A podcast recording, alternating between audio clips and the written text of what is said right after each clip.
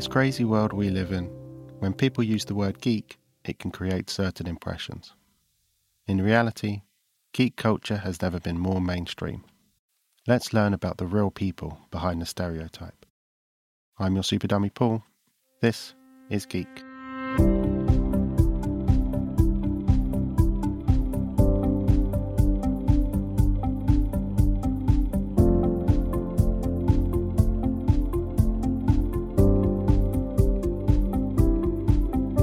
Guys, this is Dave Horrocks. You probably know me from Comics in Motion. You might also know me from the likes of VHS Strikes Back. You might know me from Chris and Dave's reality casts or many other podcasts that are out there in the podcast graveyard. I like to think of um, the podcasting that I do as kind of a an evolution. So I actually like to uh, analyze things and also agonize over things generally. So, probably one of my geek traits. And one of the things my kind of partner in crime, my podcast brother Chris, he's more like a um, a bit more impulsive, and so I, I often joke with Chris that while I'm checking all my safety on the on the parachute, I'm checking everything's uh, all in order. Chris has jumped out the plane, and I'm busy looking at his parachute.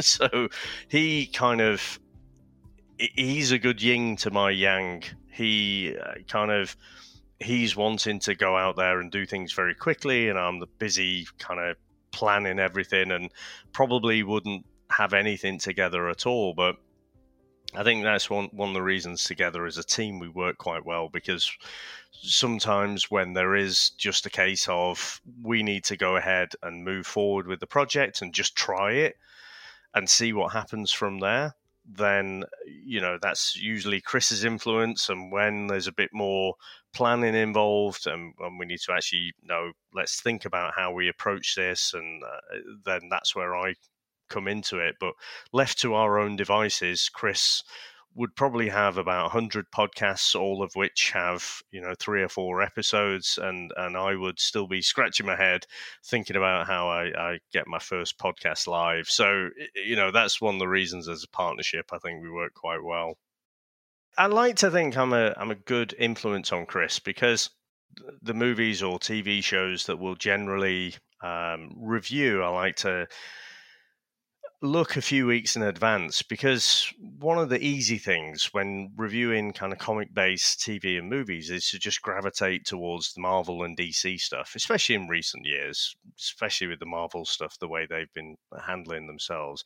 And when we kind of embarked on you know setting up comics in motion what one of the things i wanted to do was to go to some of the properties where people didn't even know that it was based on a comic book people think of the Superman, Spider Mans, Batmans.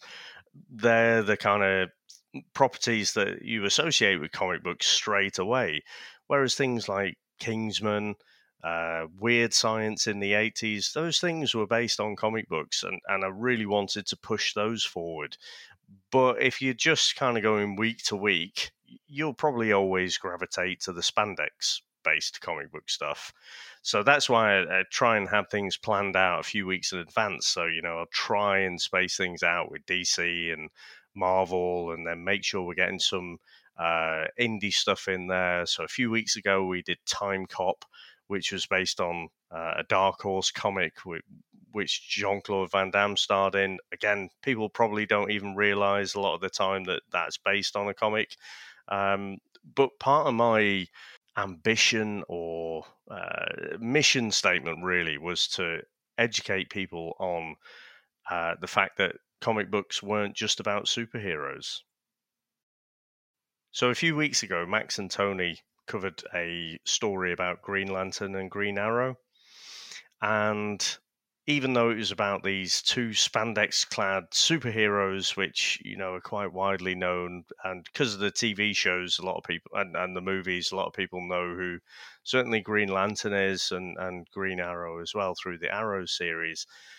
Um, and listening to that show, you could tell that there were a lot of um, social issues that were being brought to the forefront through that book. And you can kind of, because you put people in these fantastical, bright colored outfits, you can actually tackle some real serious issues through the prism of kind of superheroes. And, uh, you know, I, I think that's a really, it's something, you know, I'm, I'm mid 40s now, but I'm still learning about how much depth actually comic books have because I think for a long time they've been considered this kind of low class art, you know, looked down upon by everyone, looked down upon by artists, looked down upon by certainly screenwriters in Hollywood. You know, if you were a, a writer of comic books, you were never uh, considered on the same playing field.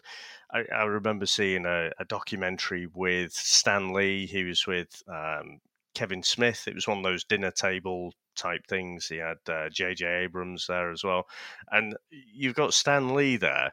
One of and it's on YouTube if you if you want to go and look at that. But and it is a really good watch. But Stan Lee, you know the the master really of of popular comics, I would say. I know there's a lot of debate about you know how much credit other people should get, and and absolutely people should get that credit, but you always need a salesman. That is one of the dirty little secrets of any business is you need those salesmen as well. And better than anyone, Stan Lee was that salesman. So yeah, he probably didn't have the artistic input that he, that people think he might have had, but he absolutely sold it and you know I, I think it was a really interesting uh, watch in this in this discussion with Kevin Smith because you could see that well he, he, Stan Lee was almost embarrassed you know he was telling about if he was at parties and things he'd just say he was a writer he, he wouldn't say that he was a comic book writer he'd just say he was a writer because he was a bit embarrassed about the comic book side of it and it's just weird how you know, unfortunately, he's passed on now. But of course, you know, he, he's revered as this kind of godfather of everything comic book now, isn't it? So his kind of persona has become this godlike figure, which again is way beyond reality. But you know, it's funny how things have turned around in in just a decade or so. I don't think anyone actually identifies themselves as a geek when they're younger, at least. I think when you, when you approach middle age, you don't give a shit about it and you, you kind of wear it as a badge of honor. But when you're younger, no one actually thinks of themselves as that. And you know, certainly I was I was quite active. I used to love playing football. I was quite sporty um, when I was a little bit older, so my later teen years to my early twenties, even right up until I was thirty, I was I was in various bands, you know, playing guitar and bass and whatever. So fancied myself as a bit of a rocker for a time. But when I look back, I mean, as a kid, I was always into all the superheroes and stuff. So I think Spider Man probably sticks out as much as anything as a young kid and people would buy you comics as well as the kind of superhero comics. You'd have the uh, the Dandy and the Beano, but honestly, they never really grabbed me like the American comics did. There was just something about it. These fantastical heroes, right? As opposed to reading about Dennis the Menace, and and actually, it was only later when I got exposed to Viz that, that I started to find those things funny again. Um, so yeah, I, I think I remember as a young kid, so say let's say six to about ten. I think ha- being exposed to comics. I actually remember a particular Justice League comic, and I remember seeing Firestorm in there. So you'd kind of been exposed to these other characters like Batman and Superman just through pop culture. There was the obviously the '60s Adam West Batman that was constantly rerun on UK TV. And you also had Superman the movie and Superman 2 as well. So those things would be replayed and replayed. We had those on an old uh, first Betamax, and then we kind of moved across to uh, a VHS. but I think I, I kind of dropped out.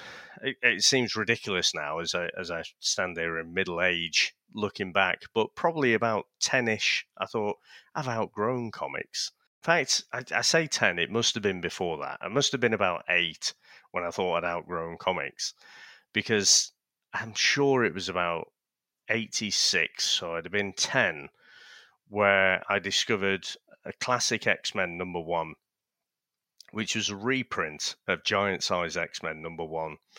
And on this classic X Men number one, I can see it in my mind's eye now that you had um, the likes of Wolverine, Colossus, you had Storm, you had Nightcrawler. This was like the international version of the X Men because before that, the original X Men that Stan Lee and Jack Kirby had created was, uh, was it Bill Everett? I can't remember but they basically created Cyclops, they created Iceman, they created Beast, Jean Grey, and Angel.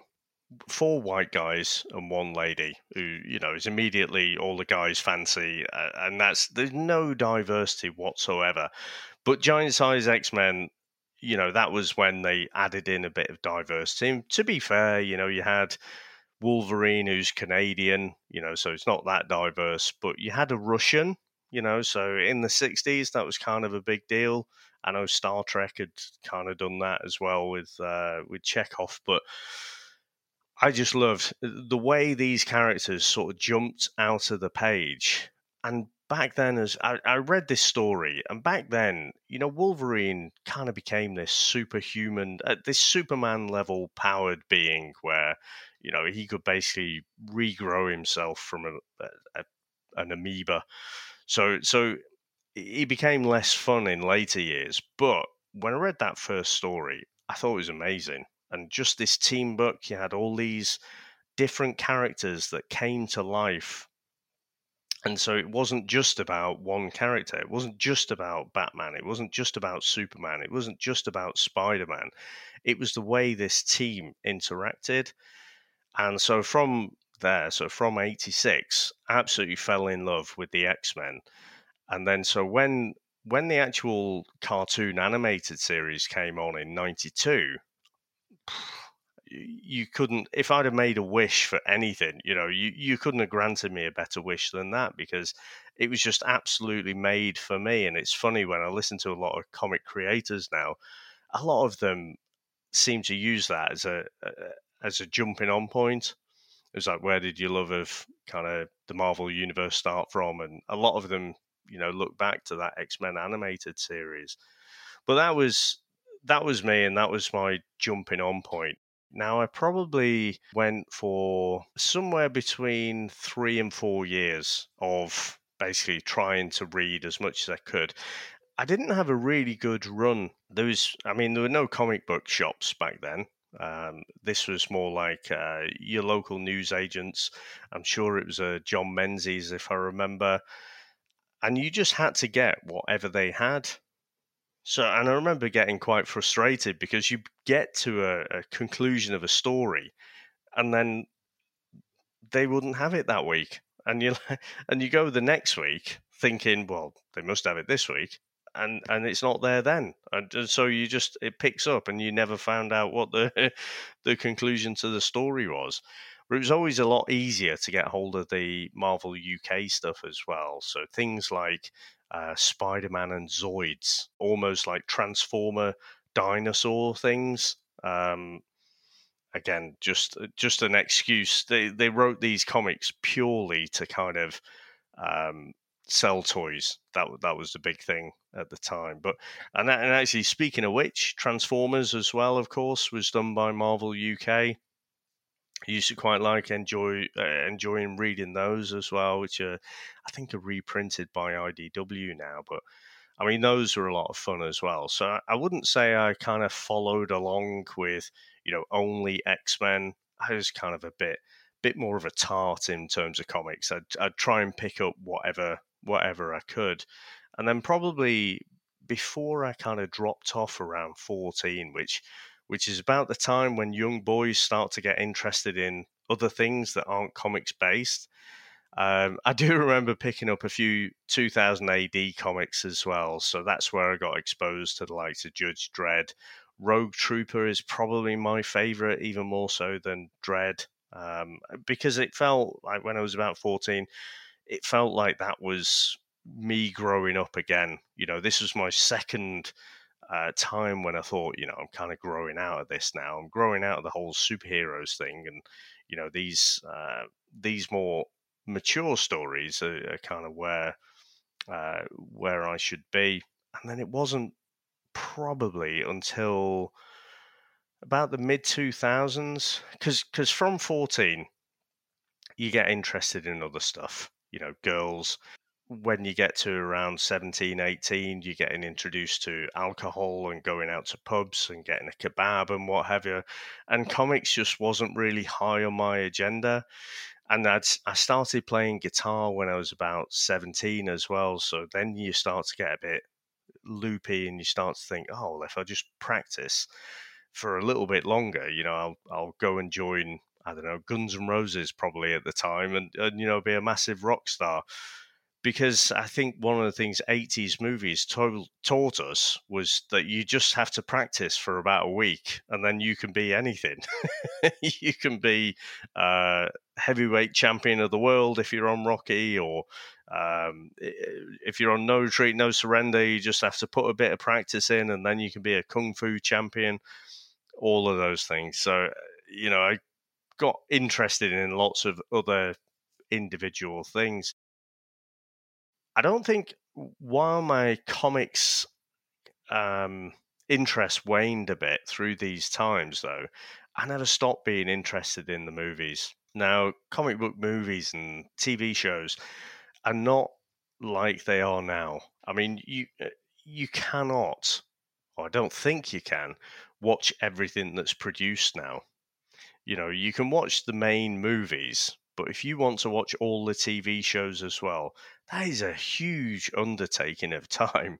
You know, with all of the DC, certainly like the CW shows and all the movies and uh, even Marvel, you had all of the Agents of S.H.I.E.L.D., you had uh, the likes of Cloak and Dagger, Runaways, all these other individual shows.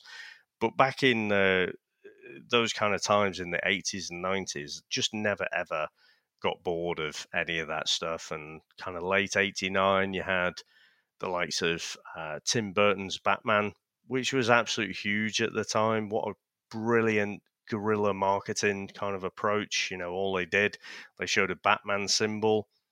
That was it. And people went absolutely nuts for it, you know. Um, and then I think about '92 they had Batman Returns, which was a, you know, a, a, much darker property, and then it went a bit weird with the Schumacher years with Batman. But you did even at that time you did have these other kind of movies which you know were varying quality, and it wasn't until '98 when Blade came out when even Marvel had a chance of, of breaking into the movies because honestly before then everything that Marvel did pretty much sucked. Um, I mean, people do like a bit Howard the Duck. Uh, I don't know why, because it's awful. Um, what else did they do? They did Generation X was a thing. Uh, David Hasselhoff's Nick Fury. Um, I do have a little bit of soft spot though for uh, I must admit. but yeah, so so I guess I, I'd always maintain that kind of love of uh, of the comic book properties, but just these fantastical worlds where you know you you change something. You know, it's not like you're going into a Lord of the Rings type world. You you're changing something. You know, maybe someone's got super speed speed, and what can they actually do with that? What can they tell in terms of a story? So yeah, I've always always had a massive love for that. And I guess in terms of my, as Tony Farina would call it, my origin, having a love of all these things, when I actually went to university, I ended up doing astrophysics.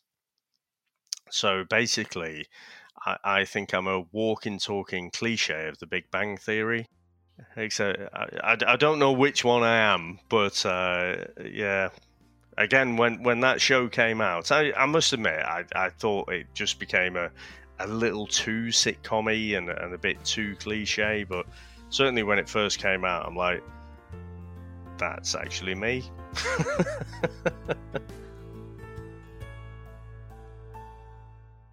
In terms of outside of um, geekdom, I, I actually think I possibly am a walking, talking cliche. So, like I say, I, I'd studied astrophysics as a degree, um, and then I did a master's in IT. So then I ended up going into an IT job, um, which was basically uh, hooking up or interfacing when you walk into laboratories and you have these huge instruments that measure something, these mass spectrometers or gas chrom- chrom- chromatographs or, or whatever. So I used to basically hook up those to databases, and, and I've kind of stuck around ever since. So rather than just hooking up those instruments, I uh, implement those systems. So Oh, obviously, oh, okay, so coronavirus is rather topical, you might say, right now, isn't it? So if you think about rewind back a year, who had tests for that virus? Well, no one, because it was a brand new virus, and and we had to figure out, okay, how do you detect it? So what I would say is other people, other scientific people, do all the hard thinking about, you know, how could we actually do this and and and detect it and whatever. And I help basically put in, uh, to in layman's terms, a, a computer system to basically track you know what's going on with those samples and those results so if you go to um, take a, a, test or what have you you fill out your details and actually by the time by the time your sample hits the lab there are regulations about how we need to separate out your personal identity, your personally identifiable information from the actual sample. So you shouldn't be able to get someone in the lab shouldn't get your sample and go, "Oh, look at that. That's Paul that. Oh, and he's positive as well." you know, unlucky for you. So you have to basically implement systems so that you can separate out this information. So you can separate out that this is Paul and this is your sample. So the people in the lab never see that, that it's actually you. And then you have to marry that all up again later in the process without a human being being able to go in and, and say, okay, look, well, this equals this. And again, they come to the answer it's Paul. Again, it, it's not it's not rocket science, but it's you have to be very very careful and, and make sure you have the right computer systems in there. So yeah, for for about twenty years now, I've I've looked at all things around uh, implementing laboratory computer systems and um, that's not only from looking at samples and results and things. If you think about following procedures, um, you have to be very, very careful about if someone updates a procedure. Um, you have to make sure that everyone is kind of using the latest procedure and things like that. So you have these document management systems. That's all very um, down at the manufacturing end. So if you're you're making aspirin, you go to Superdrug or Boots or what have you, and you expect that if you buy an aspirin, it's going to do what it says on the packet. And you just implicitly believe that. Of course it is, because I've just bought it from the shop. Whereas, you know, we need to make sure that these things are actually tested, that they are safe to consume, that they actually do what they say they're going to do.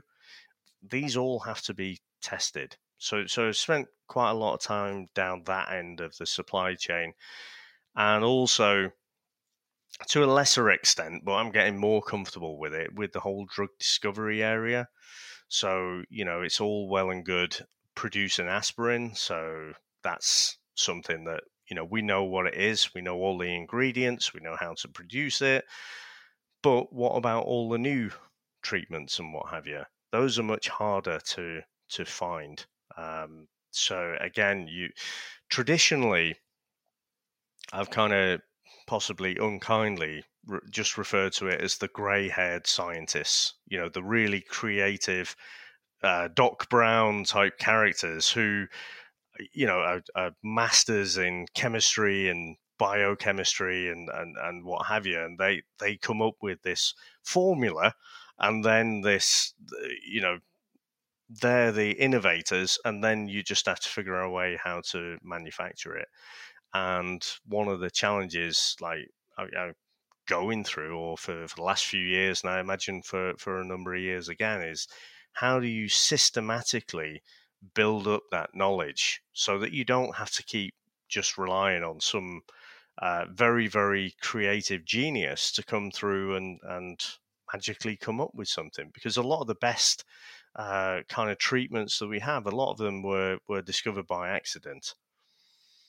But part of my current quest is well, how do you stop it being an accident? How do you use the power of computers and artificial intelligence and machine learning to actually learn about well, what what things can we, what experiments can we run in the computer world that could actually become treatments of the future. So yeah, drug discovery is something that um, is a lot more tricky to do to implement uh, computer systems for, but it's something that um, yeah keeps me busy for a day job. First, there was the DC Comics News podcast. Then came the Spinner Rack. And now the third show brought to you by the guys that brought you all that other stuff I just mentioned. I am the night. A story about the stories. A show celebrating Batman, the animated series. Week by week, episode by episode. Just when you thought it was safe to put on a pair of headphones. I am the night.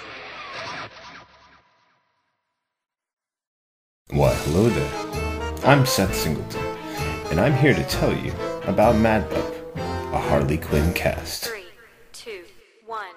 Harley Quinn? Harley fucking Quinn? What have we learned from this crazy show? making bat shark repellent relevant since 1966. Oh, look, Ogre. And we've gone completely off the rails. I hear the bat signal. Shut up and battle me, Nards. I definitely do not fuck that. In need of an adult-sized nemesis. Humans make good fertilizer. You can't fuck with Lois Lane. For fuck's sake. I'm a damn good cop. Lot of lasers. Hmm. Educational and informative. The DC Comics News Podcast Network presents Mad Love, the Harley Quinn cast. Back to you, Seth. So, tell us your thoughts. We'd love to hear from everyone out there. Or not. That's really up to all of you. Fuckers. Picture this someone who knows nothing about comics. Someone who knows comics from movies, TV, and video games. A complete ultra comics nerd. You pick the character you want us to talk about. You send us the questions you want answered. You make the show. A podcast by fans, For fans, Making new fans. Superheroes, Or dummies. Part of the Comics in Motion podcast network.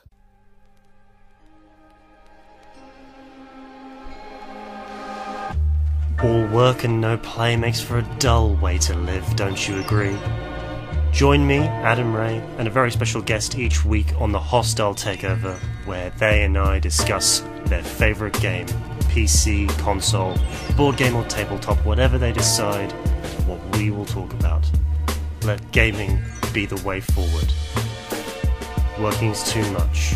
It's time for a Hostile Takeover, coming soon to a podcast feed near you. Hi, my name's Steve, and I'm here to tell you all about the DC Comics News Podcast. Every week, my friends and I sit down and discuss everything DC movies, TV and streaming, comic books, and everything in between. But don't just take my word for it. Here are a couple of our sponsors. Listen to the DC Comics News Podcast. It's audio justice. no, no, no. It's audio chaos. These wackos are crazier than I am. Well, maybe you're both right. Whatever the case, you can find the DC Comics News Podcast on every podcast platform. Apple Podcasts, Google Play, Spotify, Stitcher, and everywhere else you find podcasts. So, um, can I go now? Let him go. He did everything you asked.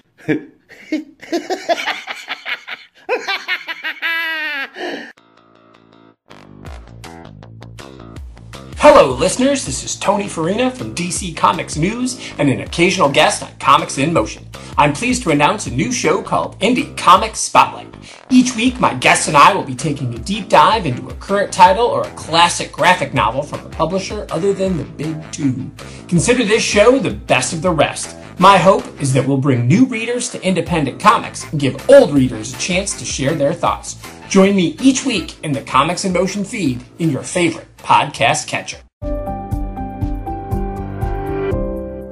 I honestly been been really lucky um, because I actually never never wanted to do astrophysics.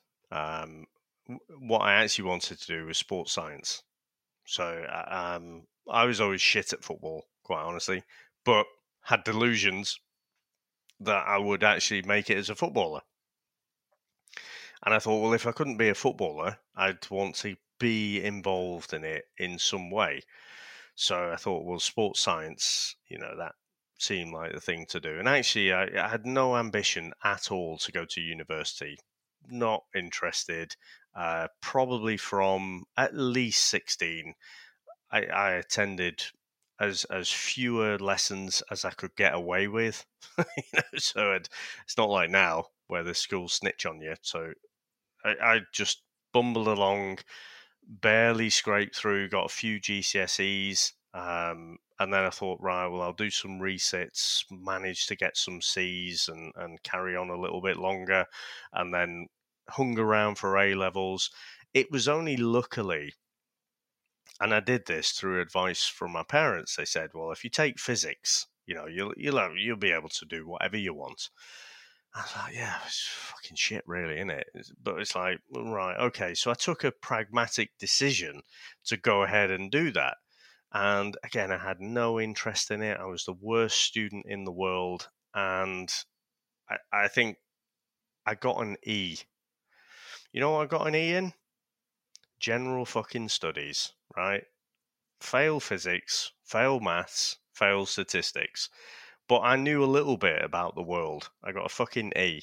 And because of that E, it was the uh, the University of Central Lancashire, which sounds very fucking posh and whatever.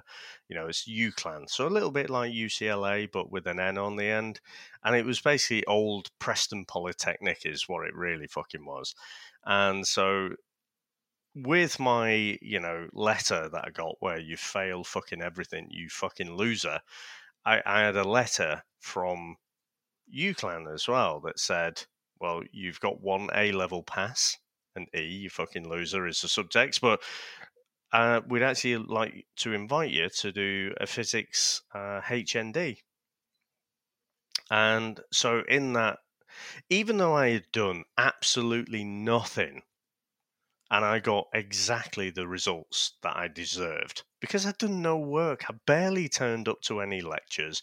I had no interest in doing pretty much anything.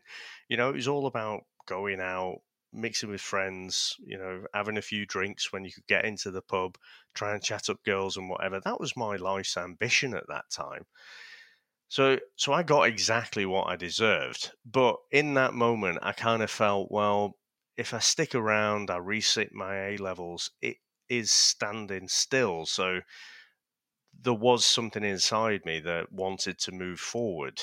And I thought, well, if I move away from home, I get out of this circle of friends that I've got at the time. I know I'm not going anywhere. So I'll kind of, I'll make myself a bit uncomfortable, but I know I'll be moving forward. And actually, it was, it was in the, not so much in that first year because I carried on uh, as as I was before, not turning up to lectures, failing, and then thinking, well, it's all right, isn't it?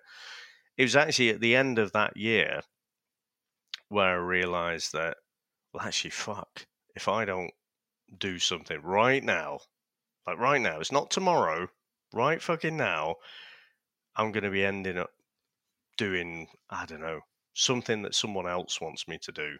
Whereas I'd like to make the choice on what I want to do. And it, it was like from about, I would say, 14 to 19, I was just drifting along. You actually wouldn't recognize me from today. It was like someone switched the light bulb on and just immediately went back, did all my resets, and then came back that second year and just worked my ass off because I was so scared that I would just end up, you know. To, there's nothing wrong with working in a factory or, or a warehouse, but in that summer, I was working in a warehouse and it's fucking hard. And it's fucking hard for not a lot of money. And I just realized I was staring down the barrel of that for the rest of my life. But what I was going to say to you is the up until recent years, if you'd have asked me, well, what motivates me to work? I, I've said for a long time, I work to live. I don't live to work. But even within that, there are certain things that motivate you. And it took, I, I went on this course, I think it was a management course, and they were talking about the same thing, like what motivates you. And it was, they, they had all of these different categories, and one of them was salary. And so immediately when they said, well, why do you go to work? It's like, well, to get paid, pay the mortgage, go on holiday, do nice things. Um, but when they talked about other things, it was like job satisfaction or sense of achievement. You know, actually solving a problem that you know you're you're struggling with. Um, socializing with with people at work. There, there are lots of different aspects to do the job that you do. You know, not because you can make money doing lots of different things, can't you? You can work at a bar, you can uh, you can be a banker, you can be a solicitor, lawyer. There, there are loads of different jobs out there, but I think a lot of the time people settle on a specific job that motivates them. And for me, what I found out about myself, so my second job, I took on um, like a, a real office hours regular job, which you know was more nine to five. It was administering computer systems, so not particularly project work. And what I found is actually proper nine to five stuff just doesn't interest me at all. I find it really dull. I get really bored really quick. And I took a um, I took a like a personality test a few years ago, I say a few years ago, probably about 10 years now, um, called a Myers Briggs test. And it, it's a brilliant kind of personality test because, it, unlike your horoscopes, which you can read and make anything fit pretty much, I read this and I, I came out, you come out with this like four letter acronym and, and it, it's like, you know, ENFP or something like that. I think, I think that was mine and then you read up about what makes up that personality. And one of the first lines when I read up about it was you you like project work or something like that. You in work you'll gravitate towards projects. And I was like, holy fucking shit, that is me. um, and it said other things like people around you will be surprised because you'll you'll throw yourself into work, but then you'll very quickly go the opposite as well, and you'll party hard. It, it was something like that, you know, and and running through that personality test taught me a lot about myself, and it I guess it did a couple of things. Everyone likes to think they're unique, and that taught me. Well, no, there's probably quite a lot of people out there who, who are just like me. I just don't necessarily know them, but you know, I, I think as well, it, it it helps you identify the things you are innately good at, but also the things that you're not so good at and that you can work on. And so I fully recommend doing those kind of uh, those kind of things. I realize that like right now with the world as it's been, uh, certainly in the UK the last year, it's very difficult to to just choose the job that you want to do um, because you know a lot of those jobs haven't been available to do and and so times have been incredibly tough. I, i've been so so lucky and so blessed that because i work in it i, I can work from home. It's not ideal it's it is better to be face to face a lot of the time especially if you're dealing with complex issues and and you know big old whiteboard is is usually you know for all the techie IT tools, a big old whiteboard is usually my go-to device, to be honest. Um, but you can actually work, and so yeah, I, I realize it, it, it's a luxury as well to be able to do that. But I would definitely advise anyone out there to really think about what actually motivates you, because a lot of us think that it's money, and we we just want the money to do whatever it is we want to do. But there's lots and lots of different ways to make money. And think about, you know, what it is that actually we spend a lot of our time in work. So it's it's too much time to do something you don't enjoy.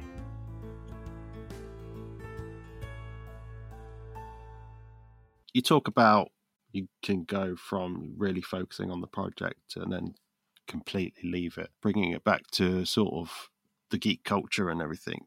Do you think one of the things that maybe keeps you involved in it is escapism? You can turn away in Batman in space. you know what? I, I, uh, you know what? Steve, Steve J. Ray will probably disown me, but I think, I think this is a mid forties revelation that I'm occurring to. The more Batman stories I read, the more I think you know what? I don't think I'm really into Batman, which is crazy because Batman, eh, like I say, Batman 66, the Adam West Batman, and Superman were, were, were the only things that were on TV. I've left out Star Wars, uh, which obviously, you know, it's kind of comic book. You know, Star Wars, the comic book, actually came out before the movie. It was kind of a, a bit of a marketing thing, but uh, yeah, so they they had they they initially wanted to do like just a a mini series, so it was like six issues, which was a, a, New Hope, or what was originally Star Wars, and then you know became a New Hope. Um, but yeah, so release date wise, it actually came out before the movie. But anyway, uh, so yeah, Star Wars was massive thing for me as a kid. But uh, but yeah, so so Batman, yeah, I just I'm struggling a bit with Batman. Um, just yeah, I don't know what it is. I don't know what it is. Don't know. I'm probably just going through a lull, and then uh, next year I'll probably be back on the train. But I think the reason I'm pontificating a little bit is because what one of my favorite graphic novels is an absolutely haunting, horrible story, and it's called Maus. It's by a guy called Art Spiegelman, and this is a um, it's a black and white comic, so it's it's mouse as in M A U S, and basically it's it's told in terms of uh, it's basically a story about what it was like to be a Jew in uh, in Germany around the, the late 1930s, early 1940s, and the the Jews are the mice and the Nazis are the uh, the cats, and it is it is harrowing. it is absolutely harrowing because it's told in this kind of it's not quite a cartoon style, but I guess that's kind of what it is. You know, it's it's it's mice and cats. You know, we all know mice and cats. Grew up, watched lots of Tom and Jerry. It's just a bit funny, isn't it? But you only have to start reading it, and you you need to stop at times and then think, well, this is what was actually happen happening, but not to mice, you know, to to human beings.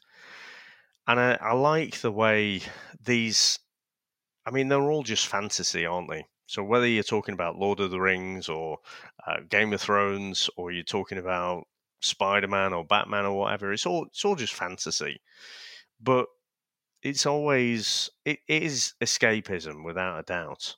But it's escapism, not necessarily to a good place. But it it takes you to a place where it makes you think about your place in the world. And so, you know, kind of the Second World War is something that occupies my mind quite a lot. Because the, the thing that fascinates me about the Second World War, uh, First World War was all about imperialism. You know, it was basically Germany, and they were still a young country. They they um, hadn't actually become a unified country until um, not long before that, and they had a, a fantastic navy that absolutely rivaled the British. But they were trying to grow their borders. They were trying to expand their horizons. Exactly the fucking same that the British did. that's all they were doing. They were just trying to copy the British model. That's all the Germans were trying to do in the First World War. Um, and then no one lost really that war. But you know the the Germans just lost the um, the kind of fight. They were losing the the politics at home, so they they ended up you know they had to to back down. And then, as history gets wrote, they they were blamed for everything then, and so they they took a really hard time of it. You know, the man on the street was made to suffer for the imperialistic ambitions that, that their leaders had. And then that that kind of births an extremism in people. And one of the reasons the Second World War fascinates me is because how can you take us human beings? We like to think we're quite evolved, aren't we? We're not evolved. We're not any more evolved than when Shakespeare was writing stories. The technology around us has evolved and moved forward, but the way our kind of brains work has not evolved. And I'm interested, how do you take a progressive nation, nation like Germany and you create a Nazi culture? That's what for years has fascinated me. Maybe escapism's the wrong word. Maybe it's exploring the human nature in all of extremes in all the different ways in a way to understand what the hell is going on in the world there there is a bit of that. So so I, I must admit I find I find a comfort in the Marvel universe, quite honestly. So like I say, I like. In fact, I'm saying that right. So I said my my kind of love of things is the X Men. You think about what that really is. It's the uh, the idea that you've got this oppressed minority now, whether whether you consider that is something which is a racism thing, maybe it's a misogynistic thing, maybe it's um, transphobic thing, uh, Islamophobic thing. Ultimately, you, I think, honestly, through reading those early stories in the X Men, have shaped my young little mind back then about well if you, eh, you remember civil war? Remember the um, almost philosophical debate is well if you had superheroes here in the world wouldn't you want them to be licensed and controlled by the government? You wouldn't want these people with these fantastic powers to um, you wouldn't want someone who could just blow themselves up to just be walking around the street. They could be they could be living next door to you and, and you'd never know. So wouldn't you want them controlled? I think you would. And and that is that is your immediate response. And that's that's kind of in, in the comics. That's Iron Man's position, and in uh, in the X Men comics, you see a lot of this in terms of um, uh, the the government the way they want to control the mutants and they want to register them. And you see all the negative things because on its own, that is not a terrible thing. but then you start to think, well, if if everyone's registered, you know, maybe everyone who is in power doesn't have completely virtuous intentions. You know, so if someone has all of that information, maybe they can use that for their own agenda. So I think is it an escapism or is it educating yourself? I think I think it's a bit of both. I think it's you know, I, I could choose more prose kind of novels to to read about the world and and educate myself that way but instead I choose to to read this through the prism of of Captain America and Iron Man so I find it interesting and entertaining to go through um, but as well I think for me I, I do kind of agonize about these things afterwards as well and I think well what okay that was the the one and a half two hour entertainment that I got what was it actually saying? What what what were the main messages in that story? And sometimes there isn't one. you know, uh, some of the crappy B movies that I watch as well. There, there's no subtext. There's no uh, deeper level. It, it, what you see is what you get.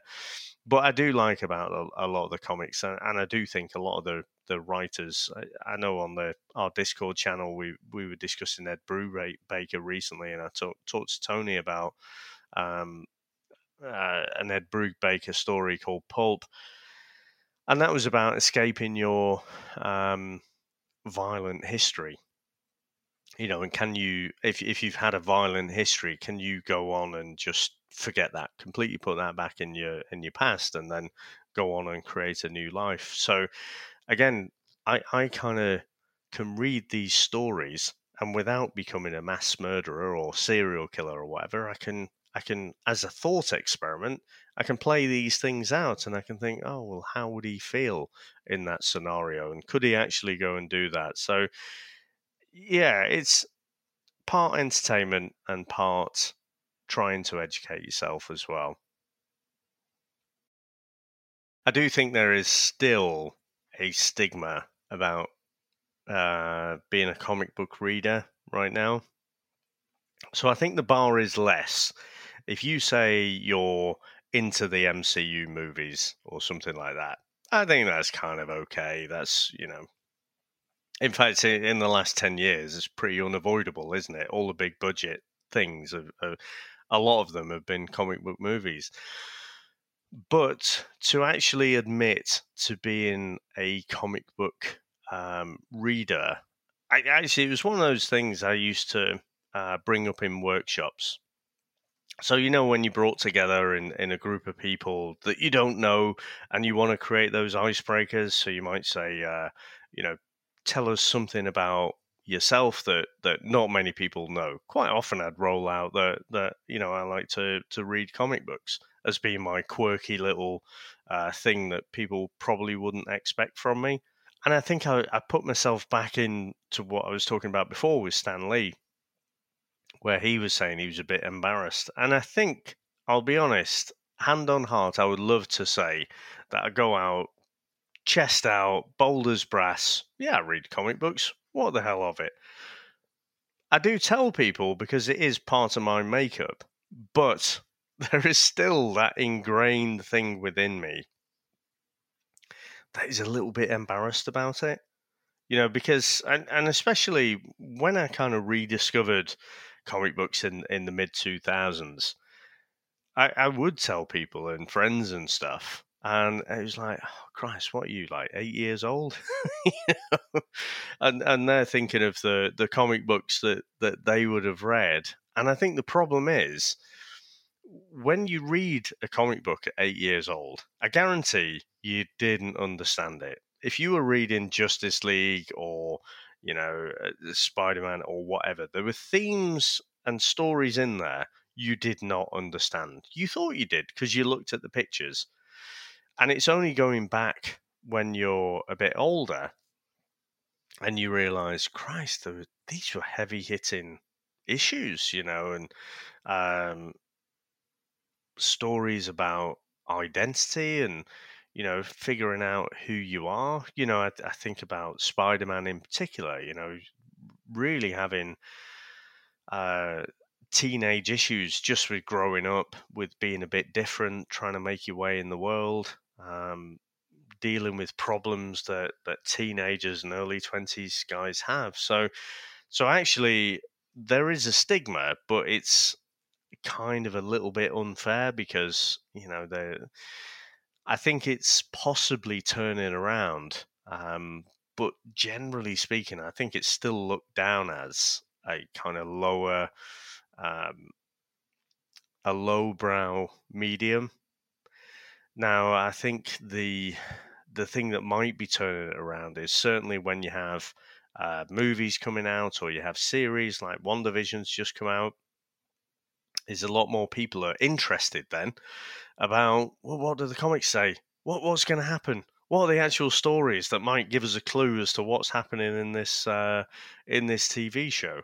But um, yeah, I, I, do think I don't know if it will ever change. Um, not not necessarily in my lifetime, and I think you know that's that's what evolution is, isn't it? I think a lot of your self is kind of shaped in those early years of you as a person. And so growing up in the 80s, you know, the, the 80s shaped me.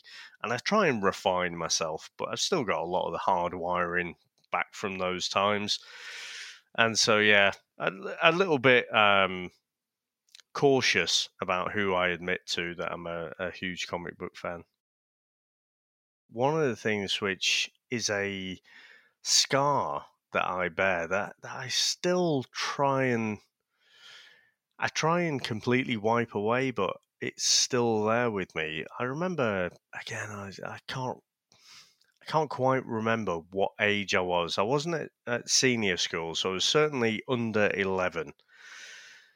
So whether I was 8, 10, 9, I, I'm not sure. But I remember being at junior school and, and we walked to the local library to pick up a book. And I, I picked up Asterix. And I remember the teacher saying, Aren't you a bit old for comic books? so, I, and I remember just being utterly ashamed by that. I was like, yeah, but I like it. you know? And and the thing that I'd say is whether it's whether society deems that whatever hobby or thing that interests you is a geeky hobby or whether it's something else. Like say I like playing guitar, um, like binging Netflix series, which probably most of us do after lockdown, even if you didn't start off doing. Um, whatever it is that that you enjoy, I almost think fuck society.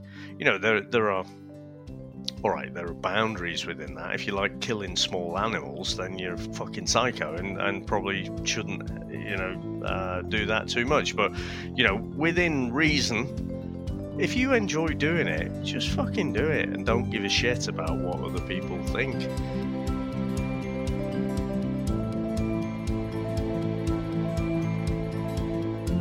You can hear more from Dave on his podcasts, Comics in Motion VHS Strikes Back, Chris and Dave's Reality Cast, and Back to the Office.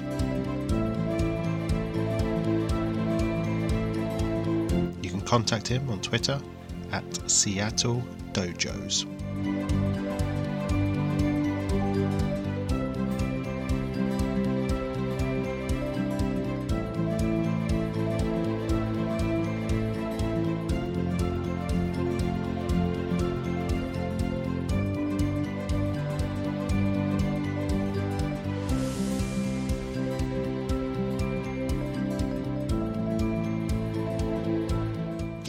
Super Dummy production for Fantastic Universes. Find out more at fantasticuniverses.com and superdummy.co.uk slash geek. You can contact the show on Twitter at Era of Geek or by email geek at superdummy.co.uk. You can support the show and Fantastic Universes by joining our Patreon, patreon.com slash fantastic universes.